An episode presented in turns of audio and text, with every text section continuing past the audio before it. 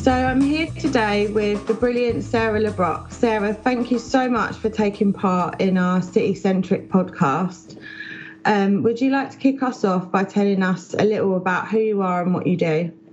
Yeah, of course. Thank you for inviting me to come along. Um, so, yeah, my name's Sarah Le Brocq. Um, I am someone that lives with obesity, um, but I've spent probably the last 10 years kind of being an obesity advocate, I guess they call us. So, kind of um, trying to kind of change the narrative around obesity, trying to kind of bring that lived experience voice into um, policies and into kind of decisions that are being made for people living with obesity. And um, literally a week ago, I've just launched a new obesity organization because I felt like there was this this kind of gap where in the third sector there just wasn't that kind of voice or that kind of organization driving forward obesity related things. Um, you know, we, when we think of other chronic conditions, we think of diabetes UK or asthma or arthritis.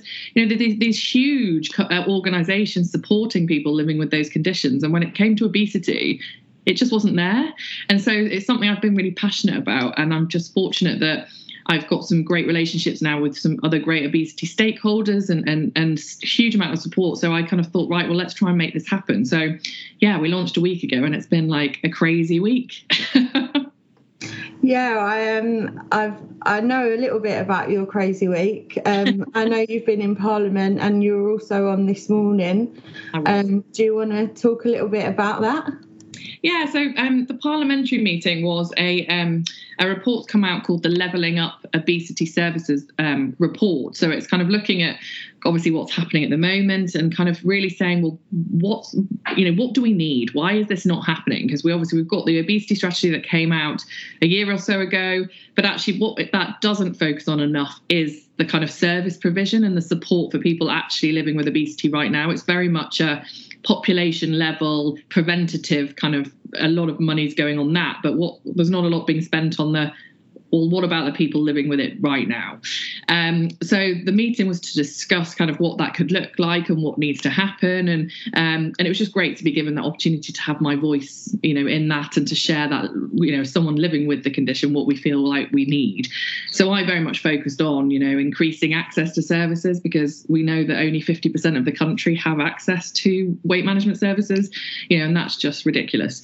Um, so we need to see that change. Um, and just changing the way that healthcare professionals kind of talk to people and um, and handle kind of obesity as well, because we know there's a huge amount of stigma um, that a lot of people have to get through before you can even have a positive conversation or any sort of interaction. So um, that was something else that we talked about. Um, so that was really good, and I, I, felt like it was a really positive meeting. Actually, there was lots of um, people that came up to me afterwards and were like, "Oh, we'd love to know more and want to get involved and things." So that was really positive. Um, and then, yeah, on the Wednesday, went on to this morning um, with Dr. Zoe Williams, which was amazing because it's it's a platform I wanted to get on for a long time because I just think I talk about obesity, but a lot of the time it's a bit like an um, an obesity echo chamber. You're kind of talking to, to the same people all the time, and it's great because they're engaged and they want to be involved, but you're not really then growing or changing that message in society society.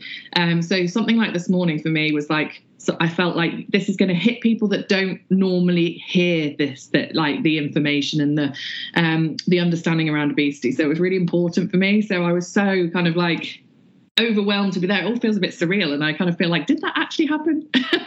but it was a you know, had a, I think it was a, a, really nice interview actually. Holly and Phil were really supportive, and I think the questions and the way that they handled the topic was really sensitive and really nice. And I'm really pleased with how it's come across. So I'm really just hoping that people will begin to feel a little bit kinder to themselves and, and understand that actually this isn't something that they've done to themselves. You know it's a, a, lot of the time it's not a choice at all. Obesity is something it is a chronic condition is a disease um, and that we need to start treating it that way. So i just hope that you know it, even if it's just happened to a small amount of people that's a huge step change to you know nobody hearing that message. So um, so yeah it was it's been um, an exciting week So you touched on um, how obesity should be seen as a chronic condition because it is, and it's a disease and not, and you know, not a choice. Um, so we've um, recently been exploring that um, at Centric through the particular lens of um, the relationship between trauma and obesity. Yeah. Um, what do you what do you think about that? And from your experience, you know, how how are they related? I think the psychological aspect of obesity is huge. And I think that we don't explore it enough. And I don't think we support people enough with it. And because I, I, know from my own experiences that despite losing a lot of weight through diet and exercise, through being on a TV show and kind of various other things, it still didn't change how I felt about me. And so I think that actually things like trauma that happens in people's lives and causes them to have low self-esteem or low feelings of self-worth or whatever whatever it is can have a huge impact on the rest of their life. And I think that when you do talk to people living with obesity, there tends to be something that's happened that has kind of uh, made them feel like they don't deserve something or they have a very low self-esteem or you know I know that for myself and so I do think it's huge and I think I think what people try to do is is make out that that's the reason, but I think it's one of the reasons. And I think that's what we need to always remember is obesity isn't down to one thing. It's down to multifaceted kind of various things going on. So I absolutely think it plays a part, absolutely. And I think the psychological support and access to services from a psychological aspect is key as well. Um, but I think what I don't want to see is it is it being blamed for being the only thing. And I because I've seen some trainers and people on Facebook and things saying it's all down to, you know, a traumatic thing. And I'm like, but it's not, because that's not why your biology changes. That's not why your genetics change. That doesn't change where you live and the economic situation. And the so it's all of that plays a part. So yeah, I absolutely believe that, you know, um, that trauma will play a, play a huge part in someone's life. Um, but it's just one of the pieces, I guess, of the obesity puzzle that we have. Yeah, definitely. It's a very, um, like you say, very complex thing with lots of different interacting parts. How do you think that kind of trying to understand those different factors can influence how we treat obesity and how we see it? Well, I, I think everyone has to be treated as an individual.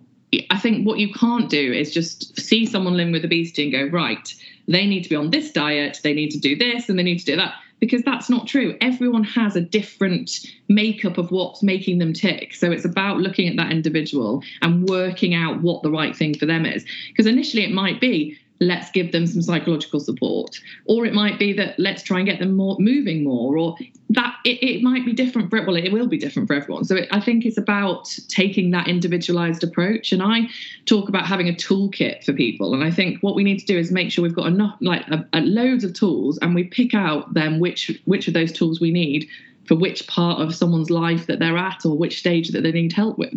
And that for me is really important so, what do you think are the main changes that you'd like to see in the in the uh, narrative and the policies surrounding obesity? That's a big question.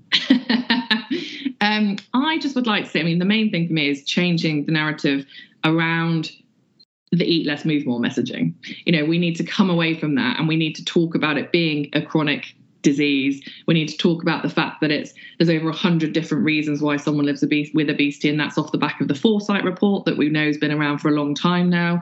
Kind of all these things. So it that message needs to go out to society because I mean, just looking at some of the comments from this morning, there's so many people going, she's talking rubbish, blah blah blah. The usual, you know. It's like she just needs to eat less and move more. You know? And you're just like, so even though there's a doctor sat next to me, kind of talking about the evidence, you know, and they're still not believing it. Um, and I think it's going to take a while to kind of get through those hurdles and those barriers. But I do, I do hold on to the hope we will get there one day. Um, and I think when when it comes to policies, I am seeing a, a shift in the fact that they're including the, the lived experience voice in decisions a lot more. Um, I mean, I'm involved in so many different projects now with NHS England and um, the Department of Health and, and the APPG and things like that. So it's nice to know that they are taking that seriously and are, and are valuing that input. So for me, that's a really positive step. Um, so I'd like to just make sure that they keep going with that and that they stop focusing on prevention all the time and start thinking about how do we treat look after people living with obesity right now um, and try and make a shift in that direction really i think is important for me how how did you feel about kind of receiving those kind of comments about the the segment on this morning to be honest i think because I've been doing it for a while now and I, have kind of received these comments, I don't take them personally. You know, I don't ever think, oh, they're directed, pers- you know, targeting me because I understand why society thinks that way, in the fact that they've been told for such a long time by the media, by all the messaging out there, that it is just eat less, move more. We just need to try a diet and we need to go to the gym. So when they're hearing people talk about it in, in different messaging, of course they're going to kind of go, but no, like this isn't going against everything I've been told. Um, so I, I, you know, I'm not, I understand it. Um, I think it's just a shame that they're not kind of opening their ears and listening and wanting to kind of see it differently. Because let's be realistic here. If it was that simple, do you think there would be so many people living with obesity? like, you know, and the answer is no.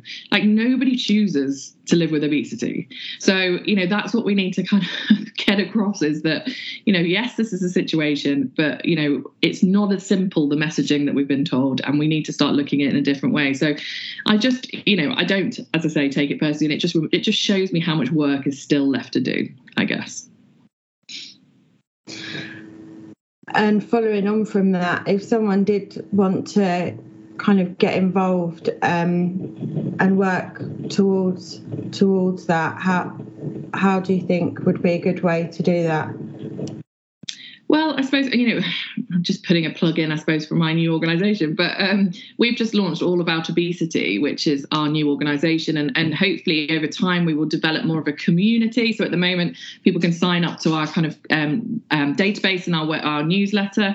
Um, and I want to involve more and more people uh, to shape what we do. So, kind of to tell us what do you want, what do you need, kind of what can this look like? Because I think that's what's really important.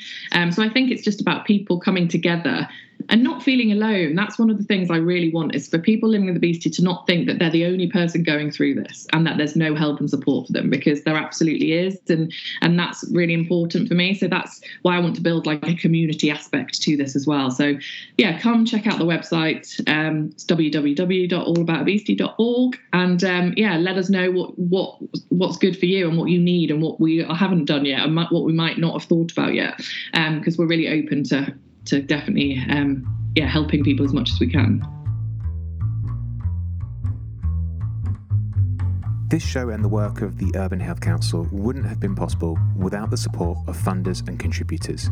If this is your first time listening to the show, please head over to urbanhealthcouncil.com to check out more. And if you can, please consider becoming a supporter.